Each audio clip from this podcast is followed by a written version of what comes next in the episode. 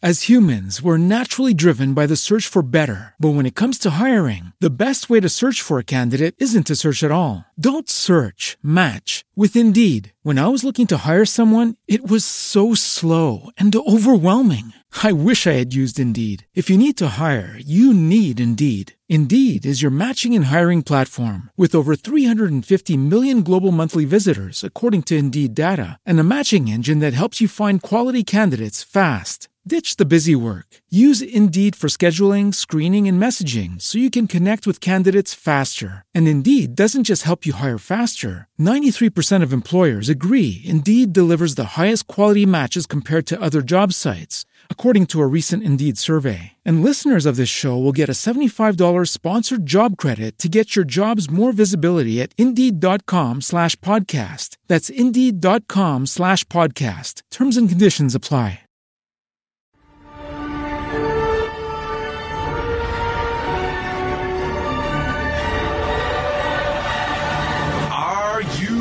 Ready. It's time for your weekly dose of Wayne's Comics.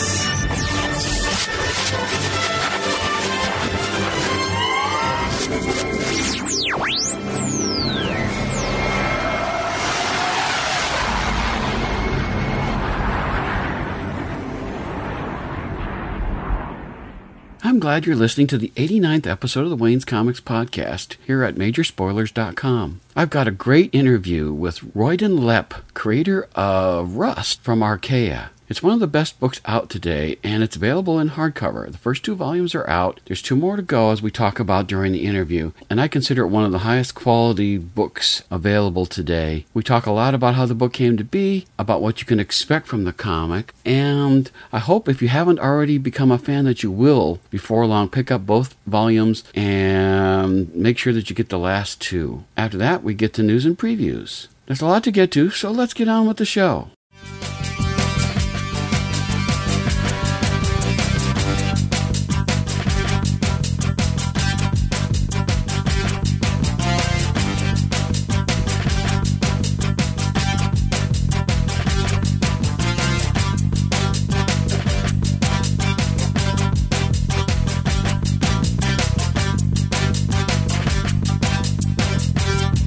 Okay, it's an honor to welcome to the podcast Royden Lepp, creator of Rust, a great Archaia book that I really love, and I hope that you guys are reading it as well. How are you doing today, Royden? Good, Wayne. Thanks for having me on the podcast.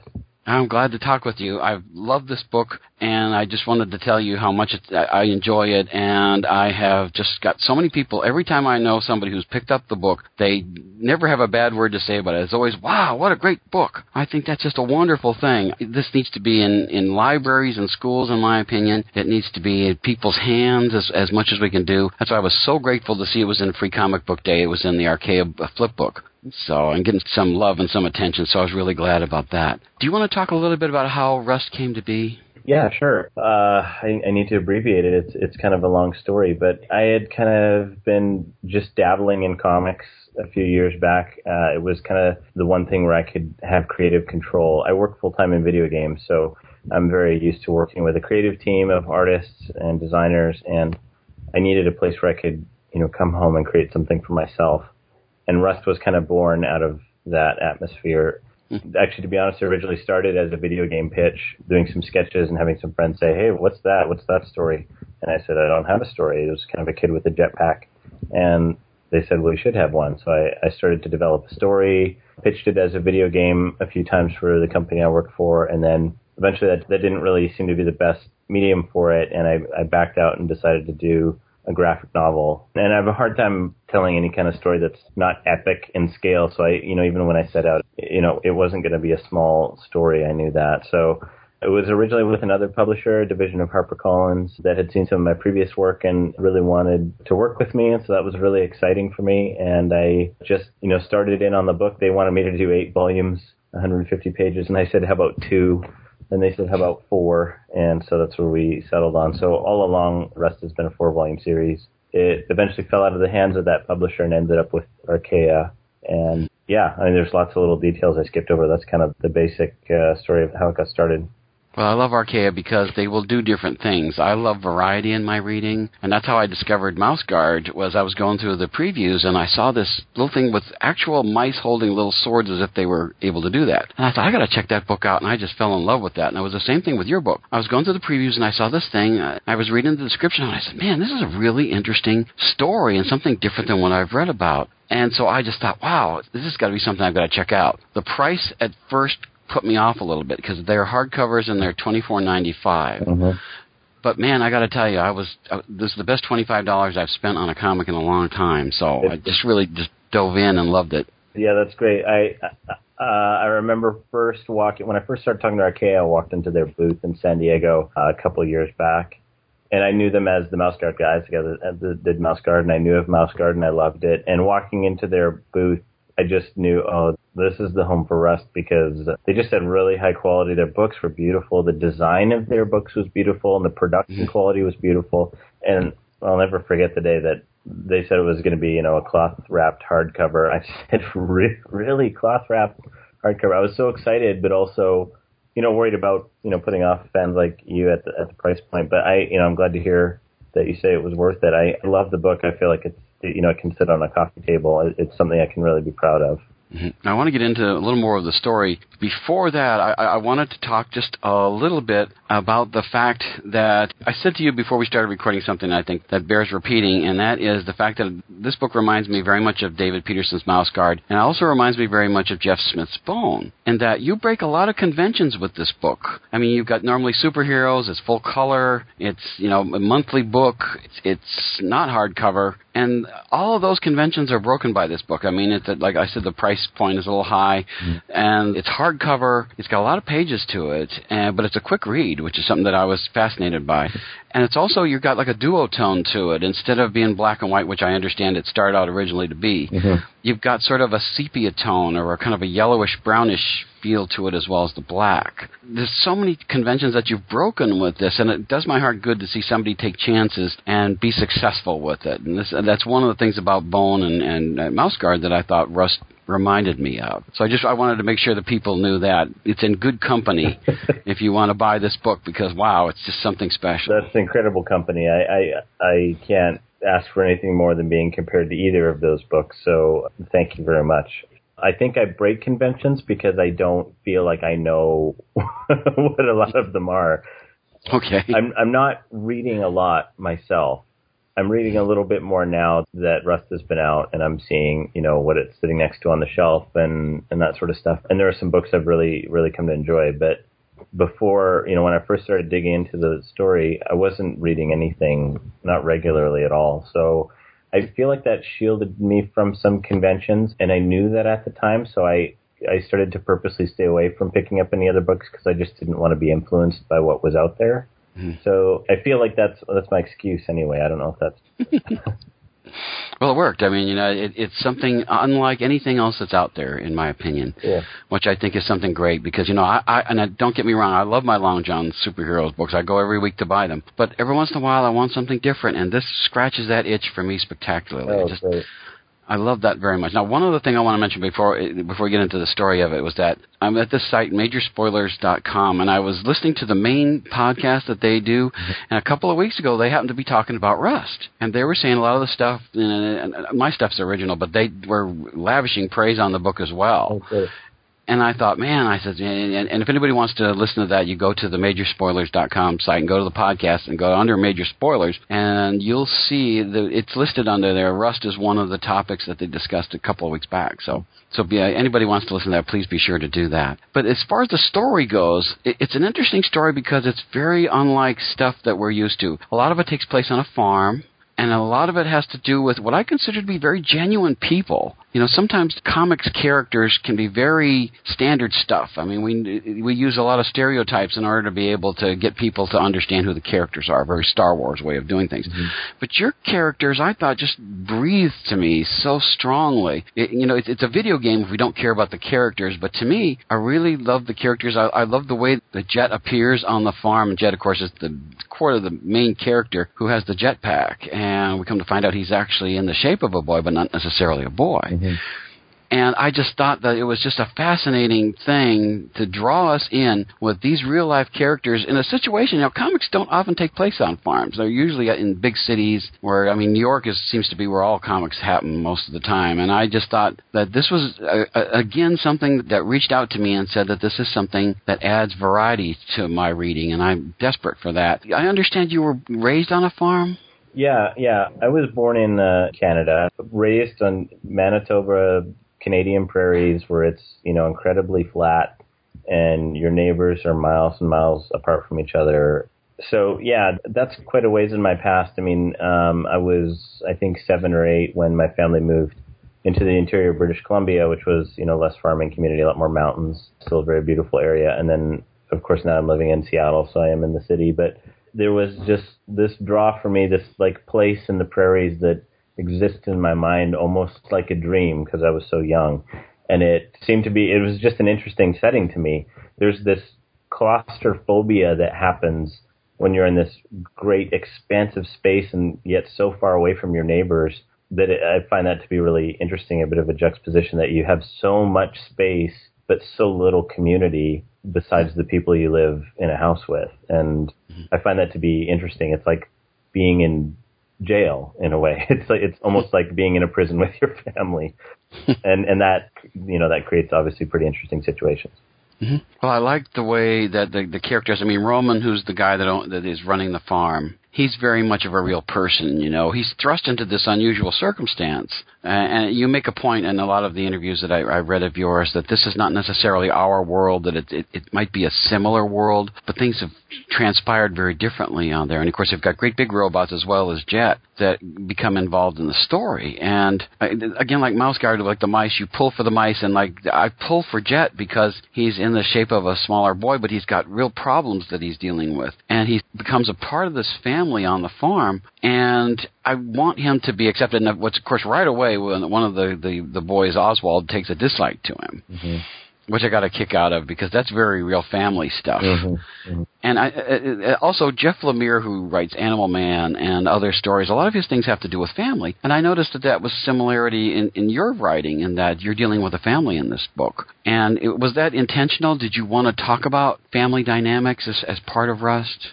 Yeah, I think so. I mean, at the core, Rust is a story about people, and one of the greatest compliments I've heard on the book from somebody was, they said this book would actually work without the robots, which is a great compliment. I don't know if it's true because I really like the genre. I like, science fiction stuff, and the robots are very interesting to me, and I love drawing them. But that was a great compliment that somebody saw it as a story about family because, yeah, that's definitely what I'm trying to do.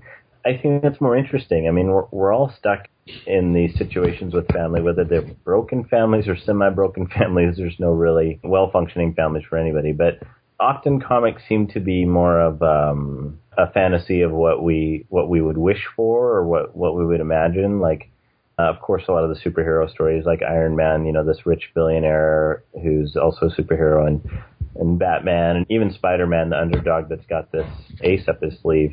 But mm-hmm. What we all know is the struggles of growing up with a family. And so putting in, a cool character like Geoff Johns that adds this wow factor on top of the complex layers of the human relationships between, Roman and his mother and his siblings and the neighbors. I don't know. It just seems to be that's more interesting to me. So I'm glad it's more interesting to you as well. Yeah, well, it's just great. Now, the interesting thing about it is, too, not only do you have the farm involved, but you've also got war as a backdrop for what's happening in the books. Jet is apparently a part of a war that's going on, also these other robots. And so, the war, I'm not exactly clear. Is the war done or is it still going on?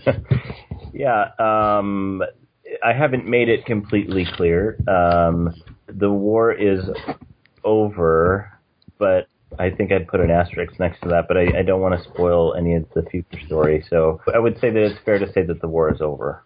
Okay, well, we're seeing the repercussions of the war, and it's starting to spill out into where the farm is, apparently. Yeah. There's this kind of situation where all the weapons of war are being dispersed throughout the communities, and these robots that no longer have any use, they're essentially killing machines, so they're being repurposed to help on the farm. And again, that's just kind of like thinking about how war creates industry, and once war is gone, that industry is, you know, left hanging. And so that it, you know, just creating that situation in my mind was kind of fun and allowed me to, you know, have tons of robots, which is always fun. Well, I thought it was interesting. You described yourself as an artist first and like a writer third in one of the interviews I listened to. But I mean, based on Rust, I think you could do a good job of writing even if you weren't doing the art, because this is really profound, and there's a lot of, not only is there interesting things going on, but there are kind of messages going on as well. We're talking about war. We're talking about relationships. We're talking about, you know, technology. There's all kinds of things going on in the story that these characters are showing us rather than telling us. There was another thing you said I thought was really profound, in the sense that you don't put dialogue in if there's no need for it. And that's one of the things about you. When you sit down with Rust, it'll be a quick read, but that doesn't mean it's a bad read. I mean, you are just drawn into the story. It's nice to see, because I have to be honest with you, there's so many comics that I read that there's these huge word balloons, mm-hmm. and I can barely get through the word balloon. Sometimes I skip them just to say, well, they'll cover that later on. But you use your art to be the primary focus of the story, and I think that is such a nice and welcome change in comics today. So I really wanted to mention that and make sure that you understood that we out there appreciate that you actually can tell a story visually and not have to rely on so many words. Yeah, thanks. I'm a really, really big fan of the language, sequential storytelling, of visual storytelling, and I think that it's being done in comics, you know, for the most part. But I think there's a lot of books I've picked up that are really actually just kind of picture books. Like the story is all there in the text, and the illustrations just illustrate what the story is telling. And I wanted to exercise that language of visual storytelling, of actually communicating with just images alone. And what's been interesting I found is that even some people that are reading comics don't really know or care for that language, which is fine. You know, it's okay that it's not some people's thing, but it's interesting that some people have, you know, picked it up and so there's no words. What is there to read? Or they, at first when they pick up Rust, they flip past the pages that have no words, like they're trying to get to the part with the words, and it's not coming. And they realized, and some of them have told me this, they said, oh, I realized what was going on, and I had to go back to the beginning of the book and start to, quote unquote, read it, you know. And I think that's cool. I like to be able to communicate with the image. I think that's what the art form is about. And sometimes I've gone maybe a little bit too far in exercising it. Sometimes I've probably languished on the panels a little bit, but I'm still learning and experimenting, and it's fun and a challenge for me, and it's the way I like to read books too. So I'm, you know, ultimately just kind of creating something that I would like to read. Very cool, very cool. Well, I'm enjoying it as well. Now, Roman, who's the guy that runs the farm, he's writing letters to his father, and my understanding is that your father passed not too very long ago, and so I'm just kind of wondering, is the Roman character, is he kind of you in this story? You know, Wayne, I've wondered that. I don't know whether that's true or not. I definitely have to sit in the seat of Roman's consciousness, especially when I'm writing the letters. You know, there's those points when I'm writing the book, I sit down and write a letter that Roman's writing to his father, and I have to think about what it would be like to be stuck with this responsibility, and I have to think about the absence of the one person, that one mentor, that I am now missing, and the things that I've realized that I'm missing. Although luckily I was an adult when he passed away. But for Roman, there's no end to his challenges, and I do have to think about specifically his situation. But I do the same thing for all the characters. I have to try to remember what it was like to be an 8-year-old kid or 9-year-old kid like Oz, and have an intruder or have a bully. Although I wouldn't describe Jed as a bully, but somebody who doesn't belong, and you know that there's something they're not telling everybody else, and you can't really say it. I mean, I can't say I've been in that situation, but I have to sit in that seat, in his role, and become Oz and think about it. So I probably relate the most with Roman, as far as like being in the, you know, an adult and somebody whose father's no longer in the picture. Mm-hmm. But I think, you know, I would like it if everybody could find a character that they can connect with, and hopefully I've, you know, accurately built those characters so that they're interesting and people can connect with different characters. That would be the hope. That leads me to another point, in the sense that, to me, the kids in the books are very real. oftentimes in comics, children are kind of small adults. Mm-hmm. You know, they talk like adults and they don't act like kids. But when I read Rust, I was very touched by how much, and of course, I don't have kids myself. I'm just going by what my understanding of children are, is that these are very realistic children. They talk to each other like kids talk to each other. They listen to each other and act like children. And I like that very much because I really get tired of everybody being an adult all the time in comics. You know, I mean, Robin in Batman recently was very much of an adult, even though he was a small child. Mm-hmm. To me, to see these kids act like kids, I thought that was one of the best things of the book, was to actually show the family and show the child as a child.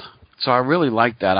I was very smitten by the fact that these characters and even the children are different from each other, which I thought was really an accomplishment, because oftentimes all the kids, if they do act like kids, they're all the same. So I thought that, you know, Jet is different from Oz, who's different from the other children, and I like that about that. I think this is one of the things that makes it a book that I think the whole family can read.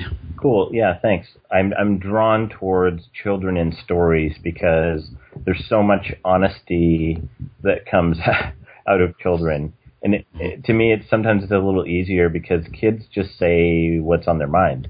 Mm-hmm. Nothing's veiled or complicated in socialization or, you know, language or anything. They kind of just speak what's on their mind, or they talk about the situation as it's there in front of them. And sometimes that makes it easier to write for those kids. But I don't know. I just find them more interesting too. The way kids view the world You know, as I remember viewing the world as a kid, it's just much more of a fascinating place, you know, and the possibilities seem to be endless and limitless. I don't know. I'm definitely drawn to stories with kids, and as I've looked on beyond Rust and thought about what would I work on next, the stories that keep popping into my head always have kids in them some way. Very cool, because kids scare me on some levels, you know. Me too. So, I mean, that's, I don't have children myself. Mm-hmm. But they're fun to write for. That's for sure. Yeah, that's great. Now, there's one question I got, and I just so folks know, I haven't gotten into a lot of the details of the stories because I'm hoping people will buy the first volume and get into the second, but there's a lot that happens in these volumes, and there's a lot of story being told, and I don't want people to think that there's not a lot of story happening. Boy, there is. And it's very gripping, and it'll pull you from page to page, just like it did with me. The thing I'm curious about, I've heard you describe the book as having, like, rusty robots in it, but it's called Rust, and it's Geoff Johns, and I'm just wondering, why is it called Rust as opposed to, like, Geoff Johns or, you know, like Rusty Robots or something? Why is it referred to as Rust? Oh, that's fascinating. That's fascinating that you would say that, Wayne, because originally the title of the series was called Geoff Johns. Huh. For many years it was. That was the title. And I'm going to appropriately give credit to Archaia here. When I pitched it to them, it was still called Geoff Johns. And they said, one of the first things they said is, you know, we love the book, we love the series, we want to publish it, but we think it needs a new title. And that threw me off right away because I never liked that very much. I was quite married to the name Geoff Johns. I loved the character. It's what the story was about. And I felt like his name was very original, and it made the title original. And so immediately I was not in favor, and they said, well, you know, what do you think about, we're thinking about this name, Rust. And it just settled on me like, huh, yeah, that's kind of appropriate. And I didn't have to ask them why it was appropriate. I kind of knew. And I tested it on some of my colleagues and friends and said, you know, Archaia's thinking of renaming the book. And my friends would be like, oh, no, that sounds terrible. And I said, well, and they said, what do they want to call it? And I said, Rust. And they all reacted the same. They were like, huh, that's kind of appropriate.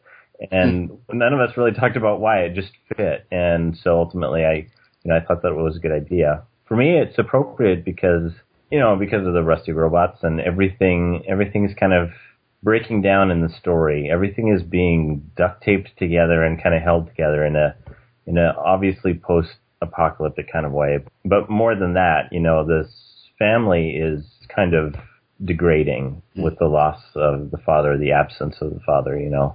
And so there are themes there that carry throughout, and I don't want to get too deep and philosophical in talking about it, but it was appropriate to me in my mind, and I can't specify exactly what it is, but I think that it fits many of the themes of the book, not just visually, but the themes of the story and the situations of the character. Mm-hmm. Very cool. I've always wondered that ever since I read it. I heard you say Rusty Robots, and I was thinking, that can't be the only reason why this is called Rust. There's got to be some other things going on. Well, the first volume was called Visitor in the Field, and of course that's where Geoff Johns shows up. The second is called Secrets of the Cell. And the third one that's going to be coming out is called Death of the Rocket Boy. And I'm kind of fascinated because in the first volume, Roman refers to Jet as the Rocket Boy. Mm-hmm. So now you've got me worried about what's going to happen in the third volume, because you said there's going to be four. I mean, there's got to be a fourth volume, so I'm hoping Jet will survive the third volume so we can get into the fourth volume. So. Yeah. I'm looking forward to that. Now, one of the things that fascinated me is each book has a different color to it. Oh, and one thing, too, we talked about the insides. The insides are all in like a duotone. You've got on the front of the book, you've got full color images, which I thought really kind of helps as far as those people who can't get into duotones and things like that. Mm-hmm. It kind of helps them when they get into the book to have this color reference to go in. Mm-hmm. And that was the same on the Free Comic Book Day book. Yeah. Which was kind of fun. That was neat to see a nice big picture of that. The first one was kind of orangish reddish, and the second one was a light blue. Is the third one going to be like green? You're very good, Wayne. I'm not going to tell anybody what the third color's going to be. Okay, all right. Well, I'll see you when I get it because I've ordered it. So. Yeah, oh, great. Well, it's still being decided, but okay. You're 2 for 2 so far. Okay, oh, great. Now, one other thing I want to talk about the Free Comic Book story is that in the scheme of the Rust story, where does that fall, or is that something we need to wait until the books are done before we realize where the short story falls? I don't think I'm spoiling anything by just saying that with both Free Comic Book Day stories, last year's and this year's, the goal was to have an original story, so something that's not in either or any of the volumes, but that could tie in almost any order, except for the fact that they all exist while Jet is with the family.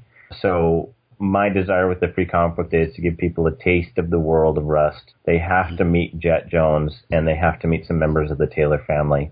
And there's multiple ways to do that. So I'm trying to tell little stories that definitely, if you're reading the series, you're going to catch hints about, who Jet is or who Oz is or even Amy and Ava, in this year's story. But I won't say that they fit into a bigger picture necessarily, except that they fit in with the story as it exists. And, in volume, in Secrets of the Cell, we put Free Comic Book Day in the back, mm-hmm. Secrets of the Cell. And mm-hmm. We might do that again with Free Comic Book Day this year. We might put in the back of volume 3. I'm not sure about that yet, but there's desire to do that. So we may do that. So, and that's how it would fit. I just want it to be an extra story that... Mm-hmm. It's not necessarily crucial. If you miss it, you won't be missing out on the series. And still, it has the tone to the other ones. I'm so used to this longer story going on. It was nice to read a short story like that. Just a little, again, my variety thing. It was nice to just read a couple-page story that filled in some of the gaps and helped me understand the characters just a little bit more, so I like that. There was apparently some bets going on at Archaia whether I could do it or not. They were like, well, it's got to be 8 pages. So last year, and they said, well... Apparently they were like, I don't think he can do it. Royden takes 8 pages to tell, a very small amount of information. I really like to stretch my legs. And I said, no, I can get 8 pages. We got to be able to fit some kind of plot in there. And so it's a very big challenge for me, but it's a fun challenge. I enjoy it. Well, I loved it. I thought it was great and very appropriate for the other stuff. You're right, the other Free Comic Book Day thing. I was glad it was included in the second volume. Now, the third volume, do you have any kind of rough idea as to when the third volume's going to hit? There's one thing I've learned in this process, Wayne, is to not talk about the release date anymore. Okay. I talked about the release date for Volume 2 for a while, and for multiple different reasons that were outside of my control, it dropped a lot later than originally planned. So I was doing a lot of interviews and talking to people at cons and giving them like really rough dates, and it really ended up being several months after those rough dates, and that was really disappointing to fans, and I regretted it. But we're on this cycle of roughly once a year, and I would like to stay on that. So if Volume 3 came out for Christmas, that would be awesome. It's probably more realistic that it would be early 2014. Okay, well, it would be my Christmas present if it comes out that time, because I dearly love this stuff, and I just think it's such a well done thing. Have you got a name yet? And I'm not asking you to spoil anything, but the title of the fourth volume, have you come up with a title for that yet? No, I think that's still rough. I've thrown a couple of titles around, and until Volume 4 takes its real physical shape, that's when I can actually appropriately title it. I know what's going to happen in Volume 4. I know how the series is going to end. But until I can see what the book is really starting to look like as I work through it, I probably won't name it until then. Okay. Well, that's good. This is good. Worth the wait. If you've gotten the first two volumes like I have, and I have them in front of me while I'm talking to you, it's definitely worth the wait for the third one. Like when the second one came out, I was so ecstatic. I said, all right, the second one. Because there was a store I go to, and we were always looking for hidden treasures, and the guy said behind the counter, he and I are always sharing these books that we don't know if anybody else knows about, and he said, have you read Rust? I said, I loved it. He said, yeah, me too. He said, it's such a great book. I just am so looking forward to the third volume and into the fourth. I hope that's not the end of the Rust verse. As it is. Yeah, I don't know. I really like telling stories that have an ending, but there's a lot of momentum going behind this series, as you might have read with the film option and stuff like that. So I think that there's going to be, I'm definitely going to have to consider, what else is coming after this as far as the world of Rust. Then there's lots of ideas. Obviously, Archaia has got a lot of ideas as well. I love the world. I love the characters, so I would love to keep some of it going. But at the same time, I love a story that, it has a beginning, a middle, and an end, and it doesn't necessarily go on forever. There are characters that have their arc, and when it's over, it'll be over. That doesn't mean that there won't be other stories to explore. Well, I have to say, you're breaking convention, because most comics, it's month after month, it's the same, nothing ever really ends. And so when I get to an end, I'm literally going, what? It's over? And so if you haven't picked up Rust, and the first one is called Visitor in the Field, and the second one is called Secrets of the Cell, and the third one is going to be called Death of the Rocket Boy. If you get to your local comic shop, I highly recommend you pick them up.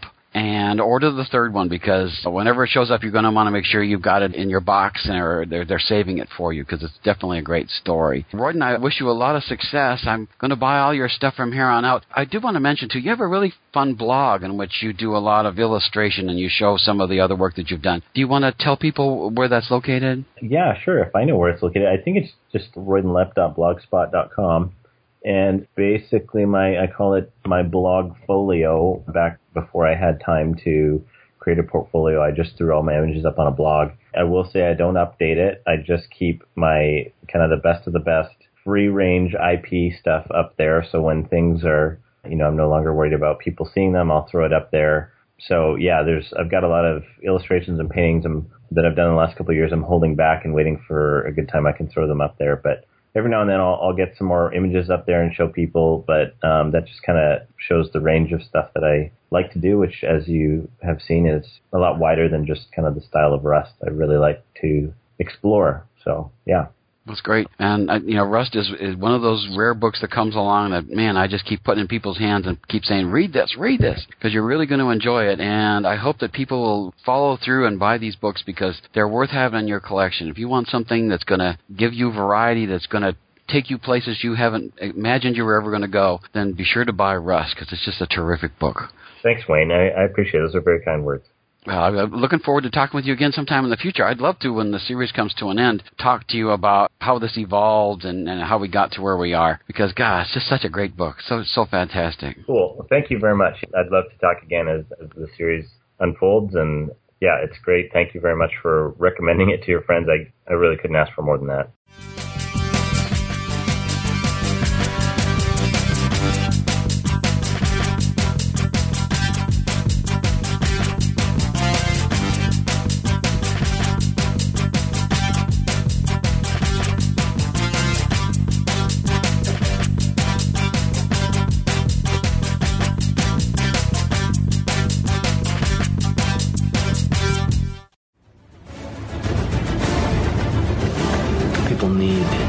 Examples to shake them out of apathy, and I can't do that as Bruce Wayne.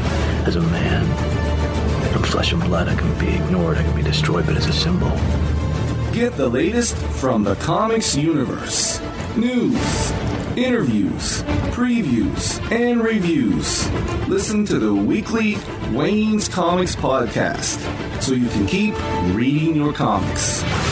Now at Majorspoilers.com.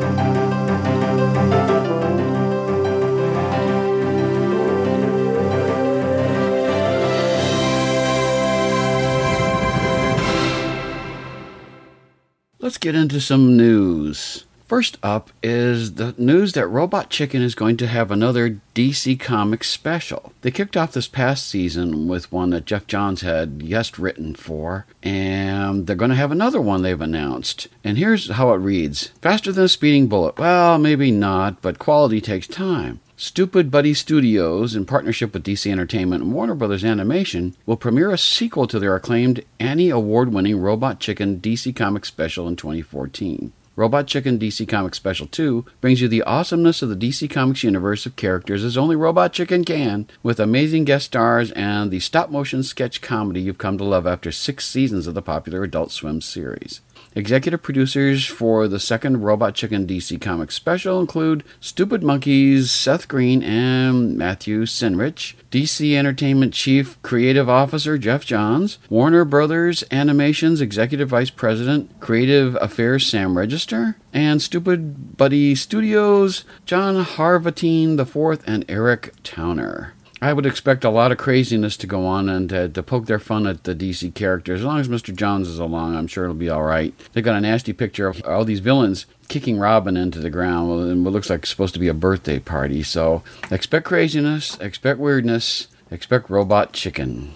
Let's move to Marvel Animation. Big Hero 6 is now officially on Disney's schedule for theatrical release on November the 7th, 2014, and it's the first product of what many observers were hoping to see when Marvel was acquired by Disney in 2009. The company's revered animation division is adapting Marvel's characters. Of course, we knew that was going to happen. Directed by Don Hall, Big Hero 6 is clearly something of an unexpected choice based on Marvel's characters because it's a Japanese super team that's only made a handful of comic book appearances and started life when Steven T. Seagle and Duncan Rouleau created them as guest stars during their run on Alpha Flight in 1998. In the interim time, other creators have presented their take on the characters, and Seagle and Rouleau, along with fellow comic vets Joe Casey and Joe Kelly, have found phenomenal success in the televised animation world with Ben 10, Generator X, and Ultimate Spider-Man. So I guess it wasn't long before Disney and Marvel started cooperating on some of these things, and this is the first thing of that. So keep your calendar scheduled for November the 7th, 2014 for Big Hero 6.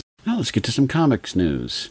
DC has put out a new What's New in the New 52 edition, and we're going to get a new version of Dr. Phosphorus, who's apparently going to make his debut in Catwoman very soon. DC Editor-in-Chief Bob Harris wrote, "Today, the treacherous underworld of Gotham City expands with the New 52 debut of Dr. Phosphorus. And if you happen to be a skilled jewel thief in a feline costume, I'd be extra careful about crossing paths with this guy." Of course, the original Dr. Phosphorus was Dr. Alexander Sartorius, who was primarily a Batman villain, and who made his debut in the Steve Englehart-written Detective Comics 469. Of course, previously we found out there's going to be new versions of Cyborg Superman, a Joker's daughter, a new Batwing character called Lady Vic, and a new Green Lantern villain called Relic. Stay tuned for the New 52.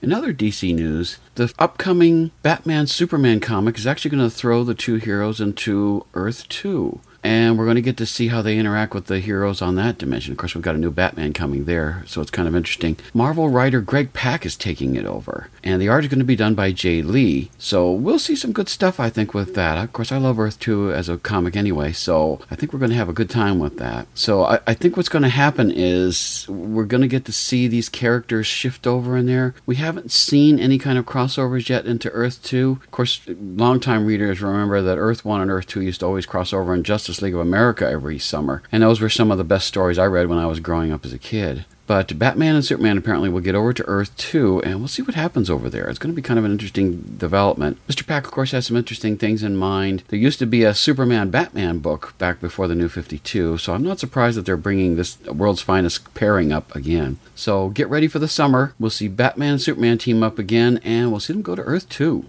And finally, of course, let's get to the Iron Man 3 film. I haven't had a chance to see it yet, so I can't really comment on how good it is, but everybody I know who's gone to see it has told me it's the best Iron Man that's been out so far. Of course, as far as the box office goes, it did extremely well. It had $175.3 million in its initial opening, and of course that is only being beaten by The Avengers, which did $207.4 million last year. So an overseas gross to date for Iron Man 3 is $504.8 million. And of course the film stars Robert Downey Jr., and there's a lot of debate as to whether he's going to come back for a fourth movie. We'll never know until an official announcement takes place. So the Iron Man 3 benefited from a strong family attendance and positive audience recommendations, getting a cinema score of A. Reviews for the film have been strong, better than the last film of the series, which I didn't like at all. And it's interesting that now they keep referring it, instead of calling it a Marvel movie, it's being referred to as a Disney movie. Dave Hollis, Disney's executive vice president for worldwide sales, said that they're getting strong word of mouth. And it knocked off Harry Potter and the Deathly Hallows Part 2 from second place as the all-time opening weekend. So that's pretty good as far as that goes. Like I said, I haven't seen it, but I did get a chance to see something that came out with it, and it's called Iron Man: Rise of Technovore. It's an anime film that is very much in the style, if you saw recently on G4, they had 4 different series of anime shows based on Marvel characters. There was Blade, the one I liked the most. There was also Wolverine, the one I liked the least. There was X-Men and Iron Man. So there was one in the style of that, although they have different voices for it. Rise of Technovore has to do with a child of Justin Hammer, who has developed an intermix of biology and technology. And he has to fight this character quite a lot. It's actually a young teenage boy. And Tony Stark, of course, thinking he's the cat's pajamas, is really doing his best to knock the kid down. And he does win out in the end, of course. It is an Iron Man movie. It's interesting how it goes. I was always fascinated by the concept of having biology mixed with technology. And so I like that idea quite a lot. It gets, of course, to a fist fight towards the end. We get to see the two of them slug it out. And things go pretty well for Iron Man as things develop. There's an apparent death in the family, but it doesn't work out that way. So if you haven't seen Iron Man: Rise of Technovore, I would say you're probably better off to go see Iron Man 3 at this point. Iron Man: Rise of Technovore is available on DVD or download, so give that a shot if you're in the mood for more Iron Man, or if you're just in the mood for some anime and you're a big anime fan, I would say Iron Man: Rise of Technovore might be for you. Let's have a look at previews for May 15th.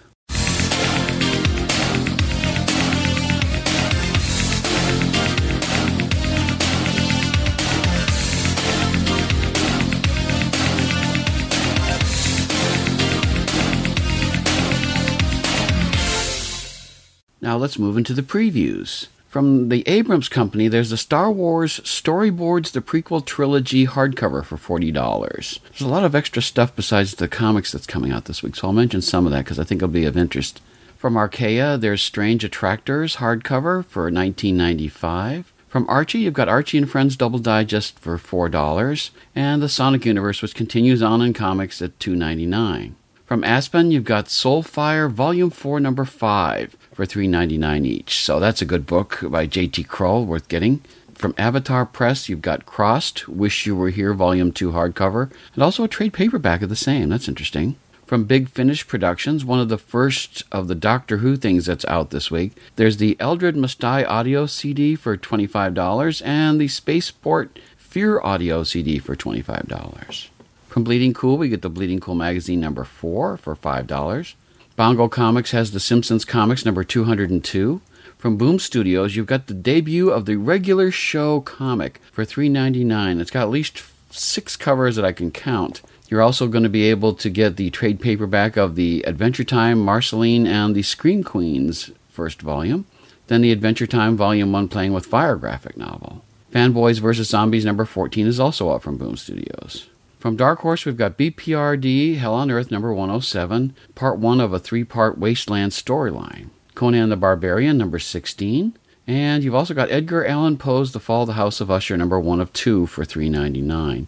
And the R.I.P.D. City of the Damned trade paperback, while it's not verified by Diamond, it's very likely to be out this week. From DC, we've got Aquaman Volume 1, The Trench trade paperback, and you can also catch up completely with Aquaman just about by getting Volume 2, the hardcover, for the others. There's also Authority Volume 1 hardcover for $30. Then we get into more of the regular books. You've got Batgirl number 20. You've also got Batwoman number 20. It's funny they come out on the same week these days. Birds of Prey, Catwoman. Green Lantern, the animated series, what I'm sure is the final issue, or if not, close to it. Injustice Gods Among Us number 2 has a 3rd printing variant, and number 3 has a 2nd printing variant. JSA, The Liberty Files, The Whistling Skull, the final issue, number 6 of 6. Justice League Beyond Constriction, trade paperback, and also Justice League of America's Vibe, number 4. Then Legion of Superheroes, Nightwing, Red Hood and the Outlaws, which is done by James Tynion IV, which is last issue was really great. Then Supergirl, number 20, the final issue of Sword of Sorcery, and that's number 8, and Wonder Woman number 20. From Dynamite, we've got Battlestar Galactica coming back to comics, issue number 1, with an Alex Ross black and white variant and a regular cover. Then Bionic Man vs. the Bionic Woman, the final issue, number 5 of 5. There's Dejah Thoris and the Green Men of Mars, number 3 of 8. Kevin Smith's The Bionic Man, number 20. Lord of the Jungle, number 15. I still love that book. Then there's Mark Waid's The Green Hornet, number 2. Peter Cannon Thunderbolt, number 9. And Shadow, number 13. From IDW, we get Doctor Who Prisoners of Time, Volume 1 trade paperback for $17.99. Then the ever-unending My Little Pony Friendship is Magic, number 7 is out. And the Teenage Mutant Ninja Turtles, number 20, a second printing is out. From Image, we get Vital number 14, a great ongoing book. There's also Hoax Hunters, Volume 2, Secrets and Lies trade paperback. If you're not reading that book, I highly recommend it. Great, great book. There are replacement copies for Morning Glories number 26, written by Nick Spencer. Something must have happened to them in the process. They made some change to it, so you can pick up the replacement copies this week. Then Marvel Comics, Age of Ultron number 8 of 10. So that'll be coming to an end before too long. Then there is Indestructible Hulk, Volume 1, Agent of S.H.I.E.L.D. hardcover, the premiere edition of $24.99. Iron Man number 10 as we celebrate the movie. Nova number 4, and Wolverine and the X-Men number 29. From Oni Press, from one of the creators of Sixth Gun, there's Helheim number 2, a second printing, and Helheim number 3. I like that book. I think it's pretty good. We get back to Doctor Who from the Penguin Group in the UK. You get the Doctor Who official sticker book softcover and Doctor Who Where's the Doctor softcover. Those are out this week as well. From Rebellion, we get 2000 AD pack April 2013 for $21 and the Judge Dredd magazine for $12.25. From Valiant, it's Bloodshot number 11, Exo-Man of War number 13. From Xenoscope, you get Grimm's Fairy Tales. Several different versions of it, so you'll be able to pick up a bunch of stuff. There's also some HeroClix from DC, a Superman and a Teen Titans booster and some other stuff coming out too, so be sure to look out for that if you're a WizKids HeroClix type person. Some merchandise really quickly to mention is that the Aquabats Super Show Season 1 is coming out on DVD. You've also got, and as far as merchandise goes, we mentioned Adventure Time. There are t-shirts coming out. There is No One Can Hear You Previews exclusive red t-shirt. And there's also a Jake Handel mug for $14. Batman the Dark Knight Trilogy Plays Arts action figure with Bane for $64.99. There is also the S.H.I.E.L.D. Captain America stud earrings for $18. That's the first I've heard of those. DC Comics Aquaman New Justice League from the New 52 statue for $39.99. We get back to Doctor Who. There are TARDIS bobbleheads with music. There's a River Song mini journal. There are t-shirts, one for Union Glow, and another one for Union Jack TARDIS. So lots of good things there. Speaking of Iron Man, there's a Iron Man Patriot Blast Previews exclusive trucker mesh cap. And also the Subfront snapback cap. Then we've also got Star Trek The Next Generation Communicator Badge Replica for about $20. If you've worn yours out already, then you have a new one to get. And we end up always with zombies and The Walking Dead. Keep calm, stay in the house. Previews exclusive red t-shirt is out, as well as the Rick and Pistol Previews exclusive black t-shirt. And those are the previews for the week of May 15th.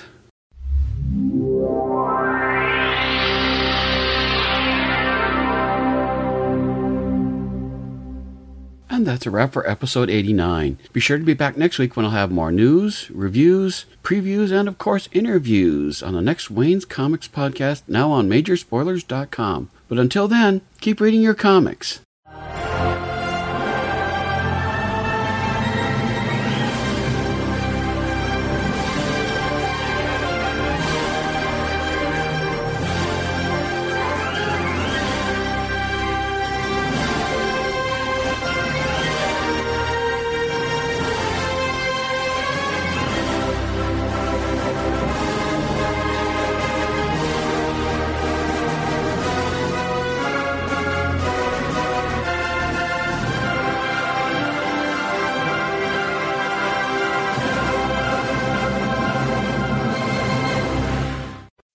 As humans, we're naturally driven by the search for better. But when it comes to hiring, the best way to search for a candidate isn't to search at all. Don't search, match with Indeed. When I was looking to hire someone, it was so slow and overwhelming. I wish I had used Indeed. If you need to hire, you need Indeed. Indeed is your matching and hiring platform, with over 350 million global monthly visitors according to Indeed data, and a matching engine that helps you find quality candidates fast. Ditch the busy work. Use Indeed for scheduling, screening, and messaging so you can connect with candidates faster. And Indeed doesn't just help you hire faster. 93% of employers agree Indeed delivers the highest quality matches compared to other job sites, according to a recent Indeed survey. And listeners of this show will get a $75 sponsored job credit to get your jobs more visibility at Indeed.com/podcast. That's Indeed.com/podcast. Terms and conditions apply.